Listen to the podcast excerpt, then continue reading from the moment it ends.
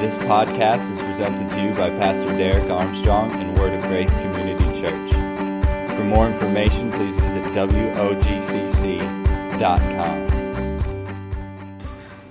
Well, happy Father's Day to everyone. So glad that you're here. Yeah. Round of applause for all the dads. Man, I tell you what, it's just uh, such a special thing to be a dad. And I'll tell you, when I first uh, got the news that I was going to become a father about 10 years ago, um, I had in my mind how it was going to feel, how it was going to be. And when my son was actually born, it was nothing like that. It was a completely different experience. I had all these ideas of how things were going to go, and it was even better than I had anticipated. And it's just a special, special thing. Um, to be able to do that, I heard that my kids were going to get me a gift. Um, so uh, I, am not sure what it is, but uh, I don't know uh, where my wife is, but make sure it's a good one. Uh, glad you're here today. I want to say a special thank you to Pastor Bob Abel, who spoke last week. I hope you enjoyed Pastor Bob. Uh, he's a very dear friend of mine and a friend of this church. Uh, yeah, go ahead. Um, love Pastor Bob. Uh, you've heard me speak about going up to uh, De Pere to the Abbey for a time of a spiritual retreat before. I've shared with you that I've done that a few times with Pastor Andy and other members of the staff.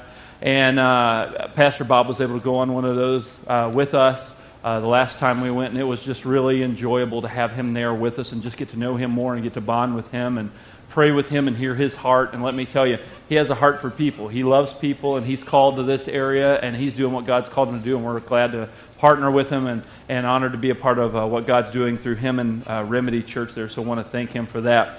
Uh, before I get into the message today, I have a special announcement um, that this uh, coming week is going to be the launch of 180, uh, which is our uh, teen uh, group here at Word of Grace. It's going to be the 180 Summer Beach Nights, and at 5:30 every Wednesday night throughout the summer.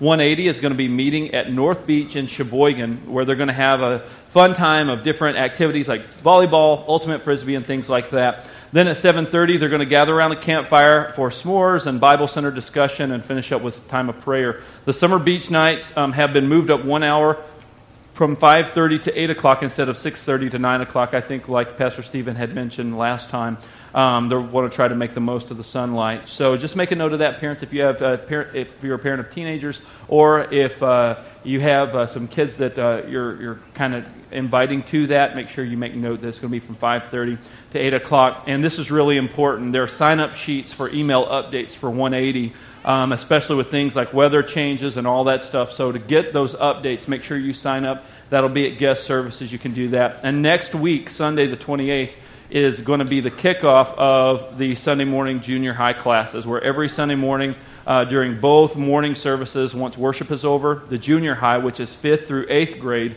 is going to be dismissed to go their own class where they're going to have a age appropriate teaching. Uh, we've been praying about this for a while, thinking about this for a while, and wondering when the best time to be able to offer something like that is because we love our Kids on the Move ministry um, and we think it's fantastic. But at the same time, we know that uh, we, we can't have kids that are going to be in kindergarten and then all the way up to you know seventh grade or so in the same room and be able to teach them at the same level because they're different seasons of life. So we've thought about it, prayed about it. We've come up with this plan to be able to offer this um, here as a part of the service. So just make sure that if you have uh, someone who is uh, between the fifth and eighth grade, that uh, and that could be that they're going into the fifth grade or the eighth grade that uh, they'll have a special teaching where Pastor Stephen is going to teach them um, after worship in here corporately. Okay? All right. Well, um, I have announced what I was supposed to announce. Let's go to the Lord in prayer and let's kick off this new series and get into the Word together. Lord, I thank you so much for this opportunity to share your word to your people. Count it an honor and a privilege. And Lord, I just so greatly, Father, just am excited to be able to open the book of Galatians with our church family, and I pray that they have just been anticipating this as well, and that you have been working on their hearts all the way up to the point where they showed up to church today, and even now as they're sitting in the seats. I pray that our hearts will all be fertile ground that will receive this seed of the Word of God that's going to be planted in us as we go through this book together.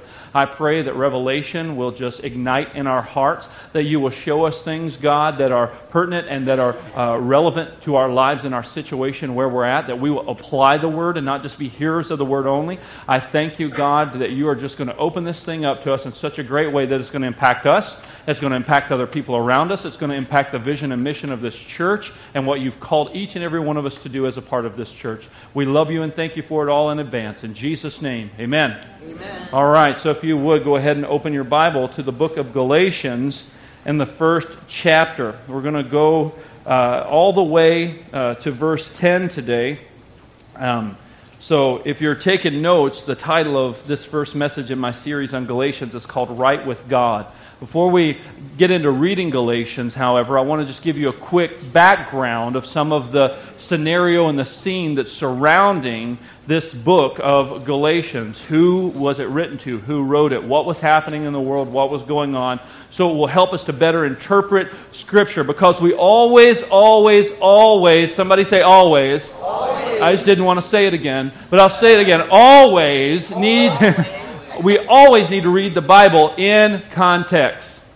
Amen? Amen? Because if we pull the Bible out of context, men can use their own flesh to distort and, and pervert the original meaning of the text, and we can make it say what we want it to say to serve our own interests. And a lot of people do that, but we're not going to do that. That's not how we approach the Bible, where we pick and choose and make our own scrapbook version of the Bible.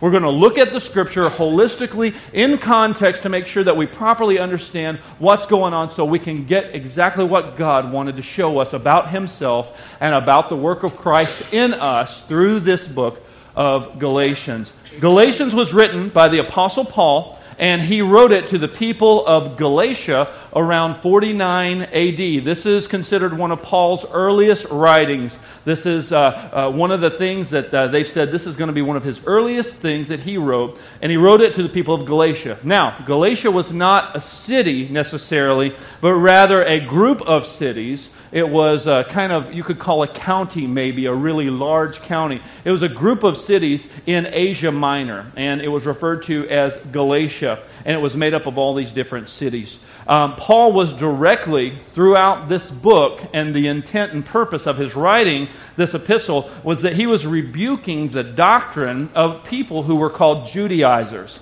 Now, the Judaizers were people who were teaching that in order to be a Christian, you first must become a Jew and follow the law. And the Judaizers were very much against Paul, and they accused him of making the gospel more attractive to unbelievers by removing the demands of the Old Testament law. That was their chief charge and accusation against Paul. They're saying, oh, you have to follow the law in order to be accepted by God, and you have to keep everything just this way, and you have to trust Jesus as well. So they kind of mixed it all together. And they were teaching this other doctrine, and it had saturated the area of Galatia. And Paul is writing this letter to refute this teaching and this doctrine and help set these people straight. Now, um, Paul writes this epistle to the churches in Galatia to refute that doctrine and to establish the true gospel of Jesus Christ being free grace through faith. This is one of the chief books that the reformer Martin Luther used during the Great Reformation. One of those books that really set him on fire. Matter of fact, Martin Luther was quoted as saying, I am betrothed to the book of Galatians. That's how important that this was to the great reformer Martin Luther. So let's go into the book of Galatians, chapter 1 and verse 1. I'm going to be reading out of the English Standard Version this morning. I like the way that it reads, it's real easy to understand chapter 1, verse 1. Paul, an apostle, not from men, nor through man, but through Jesus Christ and God the Father, who raised him from the dead, and all the brothers who are with me, to the churches of Galatia. Grace to you and peace from God our Father and the Lord Jesus Christ, who gave himself for our sins to deliver us from the present evil age, according to the will of our God and Father, to whom be the glory forever and ever. Amen. I'm astonished that you are so quickly deserting him who called you in the grace of Christ, and you're turning to a different gospel. Not that there is another gospel, but that there are some who trouble you and want to distort the gospel of Christ. But even if we or an angel from heaven should preach to you a gospel contrary to the one that we have been preaching to you, let him be cursed. As we have said before, so now we're saying again if anyone is preaching to you a gospel contrary to the one you received, let him be accursed. For am I now seeking the approval of man or of God? Or am I trying to please man? If I were still trying to please man, I would not be a servant of Christ. So here you see that Paul gives a traditional greeting. He says, Hello. He says, We greet you in the grace of our Lord Jesus Christ. But normally, if you look at Paul's other letters, then he will proceed to pray for the people. And he's very lengthy with a lot of his introductions. And that was typical of the writing style of that day. But Paul doesn't do that. He says, Hey, it's me and the boys. We're here. Now let's cut to the chase.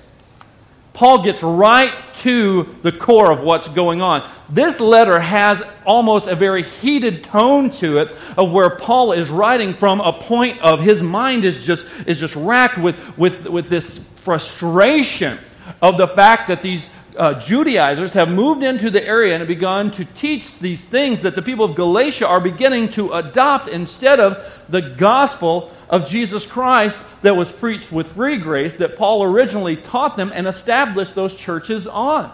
Just like Pastor Keith was talking about earlier, that cornerstone, that stone that had been laid of Jesus Christ, here come the Judaizers to start preaching this other stuff. And these guys in Galatia are not deep enough rooted in their belief and in their faith that they hear this other gospel and they turn away and begin to believe what these other guys are saying instead of standing firm on that stone, instead of standing firm on that rock. And Paul says, Me and the boys, we're glad uh, to be writing to you. We're doing well. Uh, now let's cut right to the chase. Who has bewitched you? Who has gotten into your heart? How have you been receiving this other gospel? When we told you this, he said, Listen, this gospel is so pure and this gospel is so true that even if an angel comes to you and starts saying something else, don't believe him. He said, if we come back to you and say, oh, we got it wrong because now we're going to teach you this way, he said, don't even listen to us. He said, the gospel is pure. This is the thing that we have built our lives upon, is that now we are made right in the eyes of God through Jesus' sacrifice and not through our works. He was so passionate and so adamant about it that he said, if an angel, I mean, come on. If an angel appears to you, you're going to be like, what? What? There's an angel here. And I don't know. I don't know. Maybe that angel appears to you, and maybe he's got big giant wings like you always imagine. Or maybe like you got a painting of in your home, and he's all like, let me preach to you another gospel. I need to go, um, excuse me, I don't think so. Amen. That's what Paul was saying. Amen. That's the weight, okay, of what Paul is saying that the gospel brings. Even if that happens, don't listen because this is the gospel. Don't let anyone bewitch you. He said, I'm astonished in verse 6 that you are so quickly deserting him who called you in his grace. That Christ who called you, that you're turning away from that to a different gospel, as even if there was a different gospel. So here's really the issue that people were wrestling with during that time is how does one become right with God? How do we know that we're right with God? Why is it important that we know that we're right with God? Some people don't even care. They live their lives like it doesn't matter if I'm right with God. We use terms like make my peace with God, and we think that we can somehow do that in our own strength. And we can't. And Paul was saying, you can't make peace with God in your own strength. Someone else had to do it for us and that's the man, Jesus Christ. Amen. You see, how does a person become right with God was the struggle of the day because imagine you've been raised in a culture where you've been raised in a very Jewish culture that taught the law, that taught the Torah, but they taught it with their own slant and their own bent because at the core they really misunderstood the purpose of the law. That's why they missed Jesus when, they, when he came and they crucified him because they missed the point of the law. Actually, if they understood the law and the prophets the way that it was written, instead of making it all about themselves, when Jesus came, they would have said, There's the Messiah. They would have pointed him out immediately because everything in the scripture pointed to him. But you see, what man does is man likes to take the things of God and make it all about me. And when man takes the things of God and makes it all about us and not about him, we get the focus on us, and then all of a sudden we think this is something that we can do. When man received the law, we see that God was not only trying to give direction for the people of Israel, and not only was he trying to establish morality and things for the people of Israel, but at the same time, what he was trying to do was show them his standard. Show them this is how holy I am. And this is how high my standard is, and how the human race, despite their own best efforts, could never measure up to that standard. That's why Jesus said, I didn't come to do away with the law, I came to fulfill it. In other words, he said, I came to show you that I am the standard. Amen. And that you can't save yourself. Jesus had to come and show us that he was the standard. That's what all the sacrifices were about. That was what all the rituals were about. Not that we get married to the ritual and the ritual becomes more sacred than the one we're worshiping. But you see, when we make it all about us, that's what happens. When we make it all about us, we end up becoming just like the Jews of Jesus' day, who were the Pharisees, who become prideful in how well they kept the law. You see, the Pharisees would pride themselves on how much they could keep the law, how well they could observe all of the holy days, how well they knew to stand up at the right time and speak at the right time and say the right things and the right prayers with the eloquent speech that would impress anybody, where people go, wow, those guys know how to pray. Because they would be so impressive. And Jesus said, You see, those guys are standing out on the street corners that are disfiguring their faces to let you know that they're fasting. He said, Don't be like those people. Amen. He said, Don't be like those people who stand out in the square and pray loudly so everyone is impressed with how awesome their prayers are. He said, They've already gotten their reward. They were seen by men. Amen. That's what Jesus said. So the question of the day is how does a person become right with God? Because if I grew up Jewish, and I grew up around Jewish people who the primary, uh, primarily the leadership in the Jewish culture had been teaching that it's all about how well you keep the law, and that's how God loves you, is how good you are and how good you perform. And it's very performance based type teaching and mentality. And then they have been taught their whole lives this is how you become right with God because these people misinterpreted the scripture and the purpose and the meaning of the law. And then here comes Jesus. And Jesus doesn't really change anything, Jesus just shows them what it all meant. And they either repented and came to the truth, or they kept on in their tradition and they lived a life separated from God, thinking they could earn God's love, favor, and forgiveness through their deeds. You know, it's kind of like this karma thing. Kind of like people think, oh, if I've done bad things, then to offset that, I'm going to do good things, and then good things are going to happen to me. And we take this philosophy that is very me centered and very, very weighted on how well I do and I go, well, I'll just try to be nice and nice things will happen to me. And if we think that's Christianity, we're missing the point and we're looking at the world through the lens of a Jew without Christ. Amen. We're looking through the world through the lens of, of, of, of Christianity like a Judaizer. Because that's what the Judaizers saw. They saw, well, we need the karma piece. We need to follow the law piece. We need to do all these things. So, yeah, we understand that people who are not natural born Jews can become Christians and follow Christ and can be right with God. But, you know, really, they need to be circumcised. They need to go through all these rituals. They need to learn to do all these things, observe the law, observe all the feasts, observe all these things, because that's, that's also the other part of their salvation. It's almost like salvation through Jesus plus another guy. That's what they were teaching. Not faith in Christ alone, but salvation plus all of this other stuff. That's how you're going to be made right with God. So Paul is trying to say, man, you guys need to understand the gospel because if you understand the gospel, you can understand how you're right with God. Because one way there is peace, there is joy, one way there is guilt, shame, and condemnation. Because if you live under the letter of the law, you're going to be living a life of shame because you're never going to measure up. You're never going to measure up. You're never going to be good enough to earn God's love. You're never going to be good enough to earn God's favor.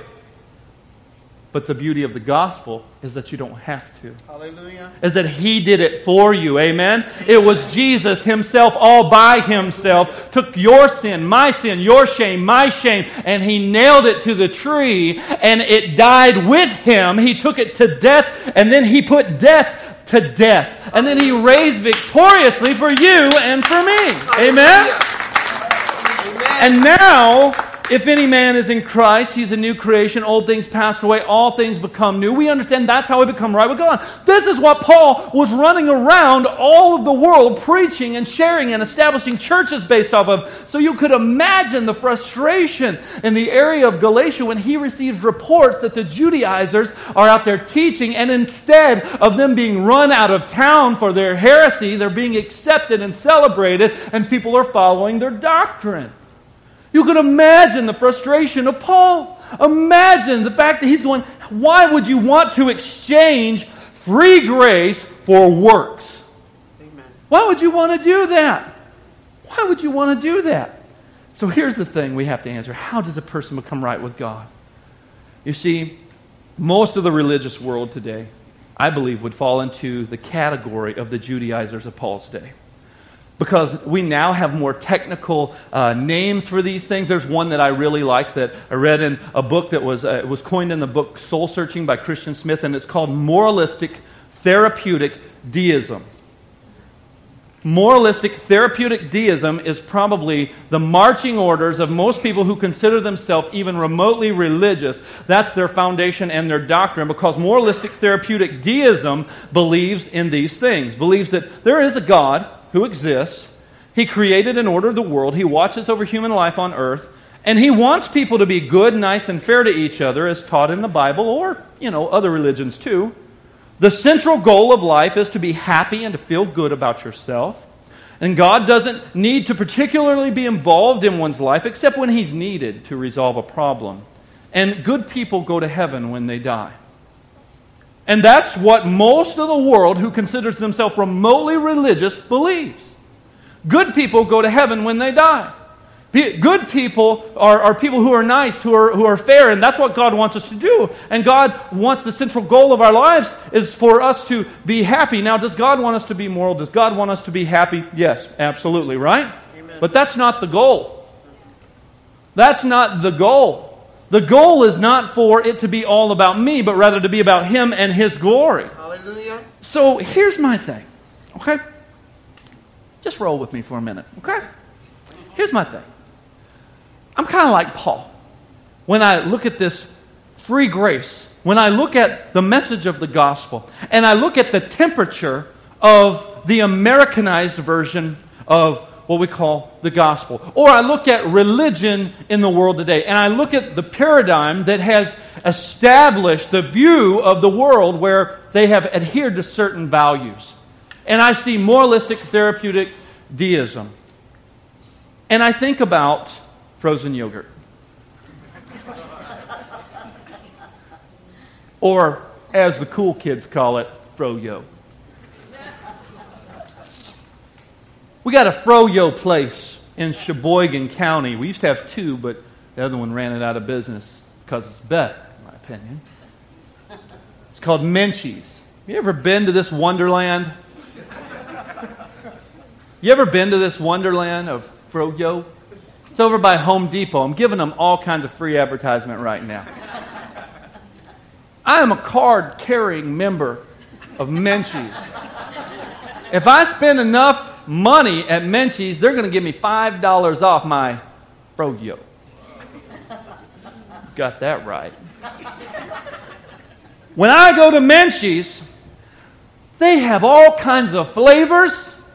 They have one little thing in the middle where if you pick it, you can mix the flavors on either side into a twist. Wow. What? And then when you're done, you get to go over to the candy bar.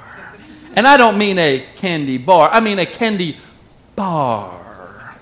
Where there's every kind of candy that you could imagine that has been crushed up that you can scoop and decorate and accentuate and personalize your froyo.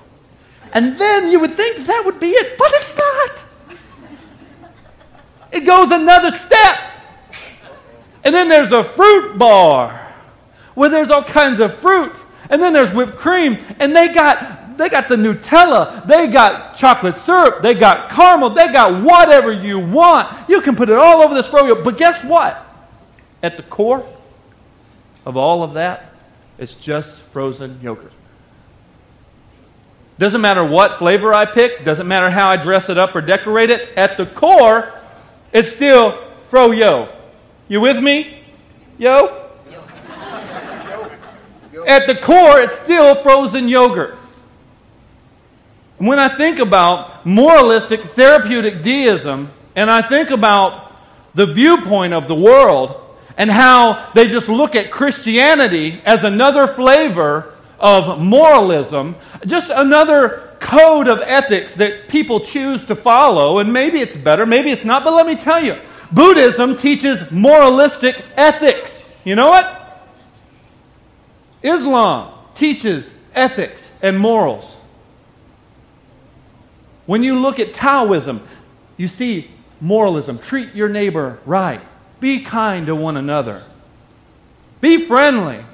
Do good things. Don't do bad things. So, if all of these religions are teaching moralism, then they're all in the same camp of this moralistic therapeutic deism. So, what makes Christianity different? That's what I want to know. What makes it different than just teaching be nice, do good? There has to be more to Christianity than be nice, do good, or the people who say all roads lead to heaven are right.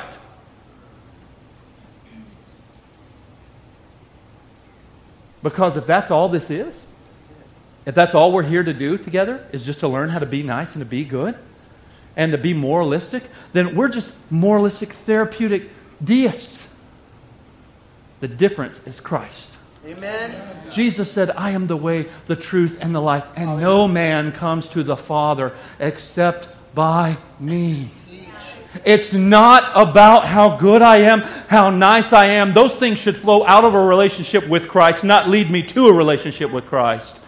Because it's the kindness of God that leads me to repentance when I realize that I am a mess and I need a Savior. Not, I've been good, I deserve a gold star.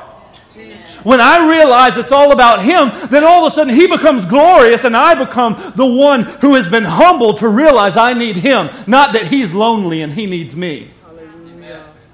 I need Him. Amen. Do we think that Jesus is somehow insufficient in the, in the relational category that He needs us? He doesn't need us. We get to be a part of His family because He loves us, Hallelujah. not because He needs us. We need Him. Amen. You see, when we do things for God, we're not helping Him out or doing Him a favor. We get to be a part of His grand and glorious plan that is His glory being known in the earth. When we understand that, it takes me out of the driver's seat and it lets Jesus take control of my life. Because it's not about how good I can be, how moralistic I can be, how nice I can be. Because every religion teaches good morals. And we're not just another flavor. Christianity is not simply another flavor of God. Oh, let me say that slow so I can say that some more, because ain't nobody hearing me up in here today. Listen, I said Christianity is not simply another flavor of God. It's not. You need to understand this. I need to understand this because just because the Judaizers were alive and well in Paul's day doesn't mean they've stopped teaching their doctrine. Teach. They're teaching that junk still today, and people all over the world are buying into it because we want to be saved by our works, because this faith thing seems too good and too free, and it doesn't make sense to us who want to try to control and manipulate other people's lives. Because we're glory hogs. Because we're glory hogs. Because we we, we want to work hard and train and, and, and, and do our, our, our part, and we want, to, we want to receive the glory and stand up on the podium and get the flowers and give the speech. But you see, it's not about me standing up on a podium, it's about me letting Jesus Christ's name be known throughout the earth. That's it. There is no podium for me. There's no podium for me. That's why I tell you, even though I, I'm your pastor, that, that's a position of leadership, but God doesn't love me any more than He loves you. I'm a Christian just like you. My prayers don't get to the throne any faster than yours do. I'd, I love to pray for you and I want to be here for you, but as a brother in Christ, as your pastor, someone who loves you and cares about you, but God doesn't love me any more than He loves you.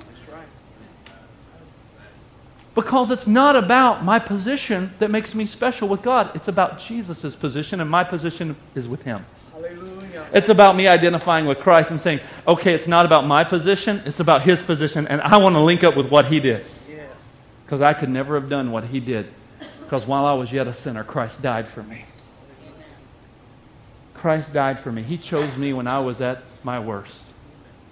He scooped me up from the fires of hell to love me and reveal himself to me and grip me with his grace and his love and his mercy. Are you hearing what I'm saying today? Amen. You see, we don't even fit in the froyo category.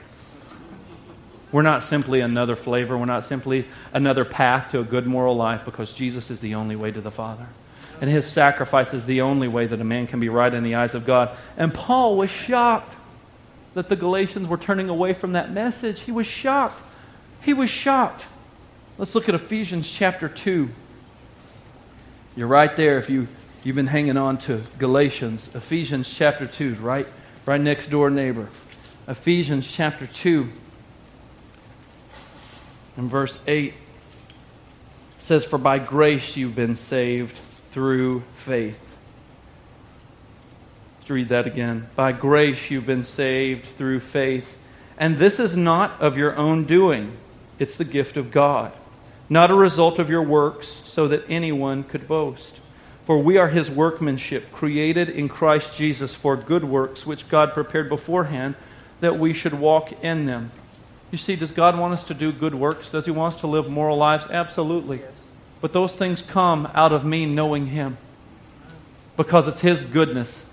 It's His goodness that leads me to want to serve, to lead me to want to give, to lead me to want to, to want to love my neighbor, not just because I think it's going to earn me some kind of credit that I'm going to use when I need it. Because I don't want to put God in my debt as if I even could. You see, when we realize how big He is and how awesome He is, that's what changes my heart. When the gospel becomes big, when the gospel becomes great, when I begin to see the weight of what He did for me, it changes my heart. But why then? Why are, are these Galatians struggling sometimes like we struggle? Why are these Galatians abandoning the gift of free grace? Because the flesh craves its own glory. The flesh wants its own glory. The flesh wants to believe that salvation or being made right with God comes through my own works. And so it's very appealing to our flesh. You see, along with boasting in our flesh, when I begin to feel like I've accomplished something and I'm doing something, it's all about me, and it becomes inward focused. And guess what I do? I, I begin to compare myself to other people. I began to go, I may not be the greatest Christian on the planet, but at least I ain't like oh so and so. Y'all done seen what she did. At least I'm not like so and so. Man, that guy says he's a Christian. I, I'm, at least I don't do that kind of stuff. I saw them the other day. Would you believe where I saw them? You know what I saw them doing? You know who I saw them with? Man, and that guy says he's a Christian. Man, I'll tell you what. Sure, I'm glad I don't do that kind of stuff. That's the heart of a Judaizer. You hearing what I'm saying today? Because then all of a sudden I become the judge. All of a sudden I become the person who's sitting in the seat of judgment. And then people say goofy things like, only God can judge me. Like that's better? That's like the worst thing you could say. only God could judge me. Yeah, I know, right? That's why I'm not even going to try. Amen. Amen. Because his judgment is going to be a lot worse than mine. So, my job then is not to be the person who's sitting in the seat of judgment, but rather to be the one who is loving people where they're at, trying to bring them out of that pit that has got a hold of their ankles, that is pulling them down, and we want to pull them up. That's what we're supposed to do. We're supposed to show the grace and love that came to us while we were yet sinners. Christ died for us. Not now I'm elevated and, oh, you need to figure out your life. So, and I'm just not going to deal with you. No, I'm going to love you right where you're at. That's what Jesus did. Amen? Hallelujah. Jesus loved me right where I was at. And it doesn't make sense to me because I, I come from this work based teaching and growing up in culture, knowing that I want to stand on the platform with the roses and the cheers and everyone celebrating me But instead, I, I, when I realize it's not about me, then all of a sudden now I don't need to compare myself to others. I'm not a first place Christian, and this person next to me is a second place Christian. Teach. Amen. It, it, it, it's not that I, I, I'm a pastor and, and you're a lowly lay person. It's not that, Pastor Derek, I'm a Christian. You are a Christian. We are both on this journey together. Amen. I've been given the responsibility and the authority to teach the Word of God because He's called me, but you also have a calling that is just as weighty. Amen. You have a calling that's just as weighty to be a discipler, to be someone who may have evangelistic gifts, or someone who may have gifts of help, gifts of, of, of mercy. Whatever God has put in you, it is to serve His glory and His kingdom. And it's not this stair step thing just because somebody gets to stand on a stage and wear this weird little thing around their ear that makes them more special than other people. We got to get over this, okay? We got to get over this. And we need to be about the Father's business instead of comparing ourselves to other people. Amen. Judaizers will compare themselves to other people. And that's what the flesh craving its own glory will do. I'll tell you what else a, a Judaizer will do. It will develop in you a critical spirit where you can't celebrate anything, or you'll only celebrate certain things, things that you like. You won't celebrate with others and rejoice with others. I remember one time when I was in Oklahoma, I had read something in the Bible, and I wanted so desperately to go share with my pastor. And I ran to him and I said, Man, I, I read this. I'm so excited that I saw this in the Bible. God just opened my eyes to this. He looked at me and he said, I've known that for 20 years. And I said, Okay, well, that's great. He said, he said I can't believe you're just now seeing that. He said, Honey, come here. Brings his wife over. He says, Honey, he said, He's never seen this in Scripture before. And he began, she looked at me and said, What? You didn't know that? Oh my gosh. I'm beginning to think, Man, I'm not as good of a Christian as they are. I don't know as much as they do. Listen, I don't care if somebody comes up to you and says, I just found John 3.16 and I've never read the scripture before and it changed my life. You celebrate with them, high five them, Hallelujah. and you celebrate because we're not That's criticizing where we're at versus where someone else is at. Amen? Amen. I'm not, I'm not criticizing the fact that I can pray louder than you or use bigger words than you. No, we're all accepted by Christ and we need to help encourage and spur one another on to good works instead of criticize and put one another down. We're to encourage one another, lift one another up. See, this is what Paul is, is, is. This is why he's so frustrated because this is the kind of junk that the teaching of the Judaizers will produce. And this is the kind of junk that if we're not careful, we in the American body of Christ, even us here in Sheboygan Falls and Word of Grace, if we began to get into this and we miss the gospel, we'll begin thinking along those same lines. Teach.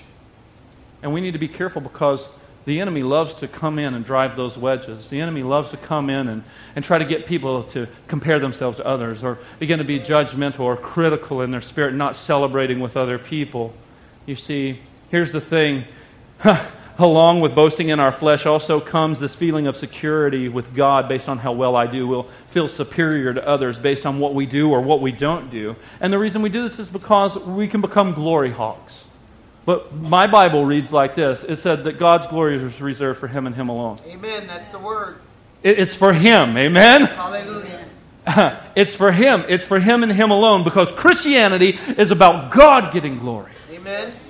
That's what it's about. Jesus preached the kingdom of God. You go back and you read the teachings of Jesus. What did he teach over and over again? Every town he went into, the kingdom of God, the kingdom of God, the kingdom of God. That was his main message here on earth was the kingdom. Why? Because the kingdom of God is all about God and all about his glory because we are created to show the universe how awesome God is. Amen. Amen? We're the only, the only one out of all of creation that was created in his image. Amen. And the reason He created us is because He wants us to show forth His glory. Not us trying to make it all about us. You see, the greatest message in the world is not that I can save myself from judgment by being good enough and following the rules. The greatest message in the world is that while I was in flat out rebellion toward God in my heart, that Jesus took the punishment for the sin of the world so that when God looks upon creation that has rejected him over and over again, his grace shines brighter than my sin. Hallelujah. That's the greatest message in the world. That Jesus' grace that he gave me as a free gift shines brighter than my rejection of God. Amen. because I've received that gift by faith. You see, the greatest message in the world is that Jesus' blood washed my sin away. Hallelujah. And that that act, amen, would melt the hardness of my heart. And that that act would drive me to worship Him and to live a life of holiness that's been empowered by the Holy Spirit. Hallelujah. That I would want to know Him, that I would want to put Him first in my life because the greatest message in the world has gripped my heart. Hallelujah. This is the message. Listen to me, church. This is the message, like Paul said, would change a man's heart from trying to destroy this message to promoting it at the threat and cost of his life. Paul was spending his entire life trying to destroy this message. He spent his entire life trying to destroy this message. And then all of a sudden, Jesus meets him on the road to Damascus, and he gets knocked off of his horse. And he says, Why are you persecuting me? Who are you talking about? I don't know who you are. Who are you? I'm Jesus Christ, the one that you have been persecuting. And it changes his life. That encounter changes his life. Amen. Because God said, I'm going to use someone that no one would even consider me using to teach the message of my grace. Because Paul was not only a teacher of grace, he was a recipient of grace. And Paul said, I'm the guy that used to scare the daylights out of Christians before I met Jesus. Because when I rode up into town, they knew something bad was going down. And they would hide, they'd run away because they were being killed or they were being arrested and separated from their families. But Paul received the message of the gospel when Jesus met him face to face. And that's the greatest message in the world, one that will change your heart. That's the life changing power of the gospel. That's why Paul was rebuking the Judaizers' teaching as false gospel, because he so desperately wanted people to know the truth. It's the same truth that drove Martin Luther to spark the Great Reformation. It's the same trap that the enemy lays before the church today. Same trap he's been laying for centuries. He opens that joker up and he sets it right before our heart. And he lays that trap in front of us. Will you step into judgmentalism? Will you step into comparison? Will you step into a critical spirit? Will you, will you step into gossip? Will you step into backbiting? Will you step into thinking you're more spiritual than someone else because you showed up for prayer meeting and they didn't? Will you step into the trap of judgmentalism because at least you don't do what that coworker does? You might know more of the Bible than me. I know more of the Bible than pastor. And there's a snare for you waiting. I pray more than this person. There's a snare there for you waiting. The snare of the Judaizer. Teach. The snare that Paul was wanting the people to stay away from. Because you see, when the message of the gospel is so great, then I quickly recognize those traps. And I can be like where the Bible says that we're not unaware of Satan's devices. I go, I see that roaring lion going to and fro, seeking whom he may devour. And he's not going to get me because I'm aware of what he's got going on. I'm not going to play that game because I see the gospel and the weight of the gospel that has gripped my heart. Because the only way to be made right with God, the only way to be made right with God is through faith in Jesus. So let me ask you this question this morning Do you believe that faith in Jesus and grace that He gives is powerful enough to make you right with God? Now, I know the Sunday school answer to that is yes. I know that you know the right answer. You wouldn't be sitting here today if you didn't know the answer to that question was yes. So I know you know that. But I don't want you to give me a quick Sunday school answer. I want you to think about it. Do you believe that faith in Jesus and grace alone that He gives is powerful enough to make you right with God? Think about that. Do I really believe that? Do you believe that grace has made you a new creation because of what Jesus did? Or is it Jesus plus another guy? What is it with you? Is it Jesus and Jesus alone? Or is it Jesus and me makes me right with God? You see, the Bible says that without faith, it is impossible to please God. I think I can please God by trying to earn His love. There is no earning of God's love. There is no earning of forgiveness. There is no paying penance. There is no me trying to offset the karma cycle.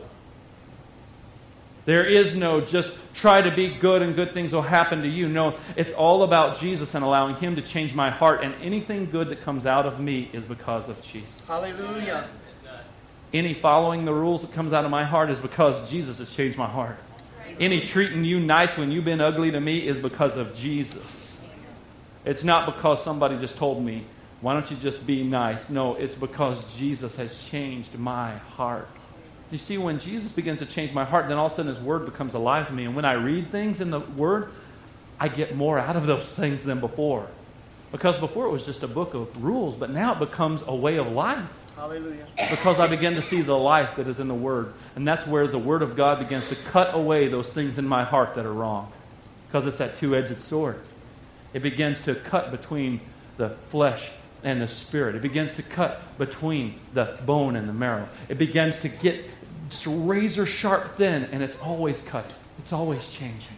It's always helping me to see more and more of how my life can be a testimony to the greatness of God. Amen? Amen. So Paul's not against good works and morality. I'm not against good works and morality. God wants us to be moral people who are, make good, healthy, God honoring decisions. And He teaches us that through His Holy Spirit and His Word. But no matter how good we become at living a good moral life, it can't save us. Because only the shed blood of Jesus Christ could save us. He took on Himself the punishment that we deserve. Romans 10 9 and 10 says, If we believe with our mouth the Lord Jesus, believe in our heart that God has raised him from the dead, you'll be saved. For with the heart one believes unto righteousness, and with the mouth confession is made unto salvation. I don't believe that Paul, who wrote this text in the book of Romans, intended for this to be something that we just do one time and then we go on and just live our life however we want to. I believe that even though I may at one time initially confess with my mouth and, and believe in my heart that God does save me, but I also believe that we are to walk this thing out. Amen? And that my confession gets stronger. And that my belief in my heart gets stronger. Amen? Not just a one time event where I'm just done with it. But no, now I, I believe this more than ever before, and I'll, I'll speak it more clearly and with more authority and passion and with more just gut than ever before. Because I believe it. Because it's part of who I am, not just something I know in my head. So I want to ask you today do you believe that faith in Jesus is enough to make you right with God? Do you believe it's powerful enough? Because the Bible says in Romans 1 and 17 that the just shall live by faith. Amen. The just shall live by faith. Would you bow your head today? If you're here in this place today and you do not know the Lord Jesus, if I could have our, our altar workers go ahead and come up here. If you're here today and you do not know the Lord Jesus Christ today, today is your day. I have people that are strategically placed down front that knew I was going to be speaking a message that was going to talk about this particular topic. And these people knew that, that they are ready to pray with you, to be here for you. Or if you want to pray right there in your seat, I want you to do that.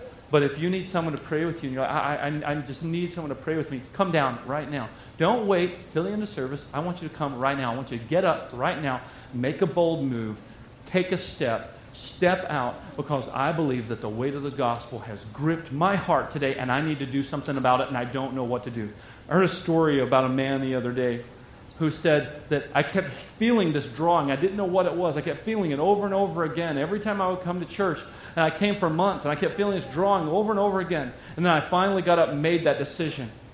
And I didn't even know what the drawing was. I didn't even know what it was on my heart that was gripping my heart. And you may not know what that gripping of your heart is. You may not know what that is, but it's time for you to move.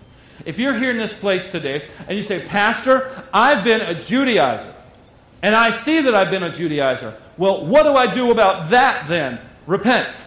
It's that simple. It's not hard. Guess what? God's not mad at you if you've been critical or judgmental. God's not going to disassociate himself with you because of those things. God is wanting you to realize the truth because the truth will set you free. Amen? And the truth is, is that He has called us to be recipients of His grace, not people who are walking around being critical or angry or, or looking at ourselves as better than other people. And if you've been that person, repent. God, forgive me. God, help me to see that truth. Help me, help me to see that truth. Lord, break my heart. Humble my heart today, Lord. Your truth, your word has, has, has gripped me in a way that I feel I need to respond.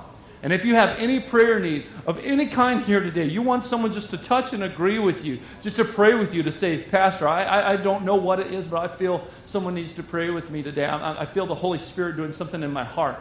Maybe you don't even know what the Holy Spirit is, but you feel like you need to respond. You feel like you need to move. Don't just sit there and question that. Respond to it. Step out in faith. Faith is you stepping out when you don't really know what all exactly is going to take place, how you're going to get there, but you're just trusting God because you know He's good, because you know He's faithful. And God wants to meet you right where you're at. Man, I feel like we've all been Judaizers at some point in our lives. We may be struggling with that right now. Amen? Amen. I've been a Judaizer.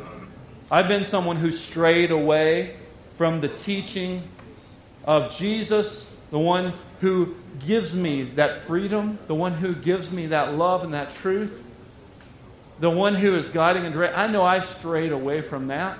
And maybe you're like, man, I've strayed away from that. I, I, I want to just admit that. And, and, and I feel like I got to tell somebody, help me, Lord, to not walk in the seat of the scornful. Help me not to sit in the seat of the scornful, but help me, Lord, to see people the way you see people. Help me to love people the way you love people. Help me to care about people the way you care about people. Because if we begin to approach the truth of God's word with that kind of heart, He's going to change us and those around us. Amen, church. Thank you for listening. For more information, please visit WOGCC.com.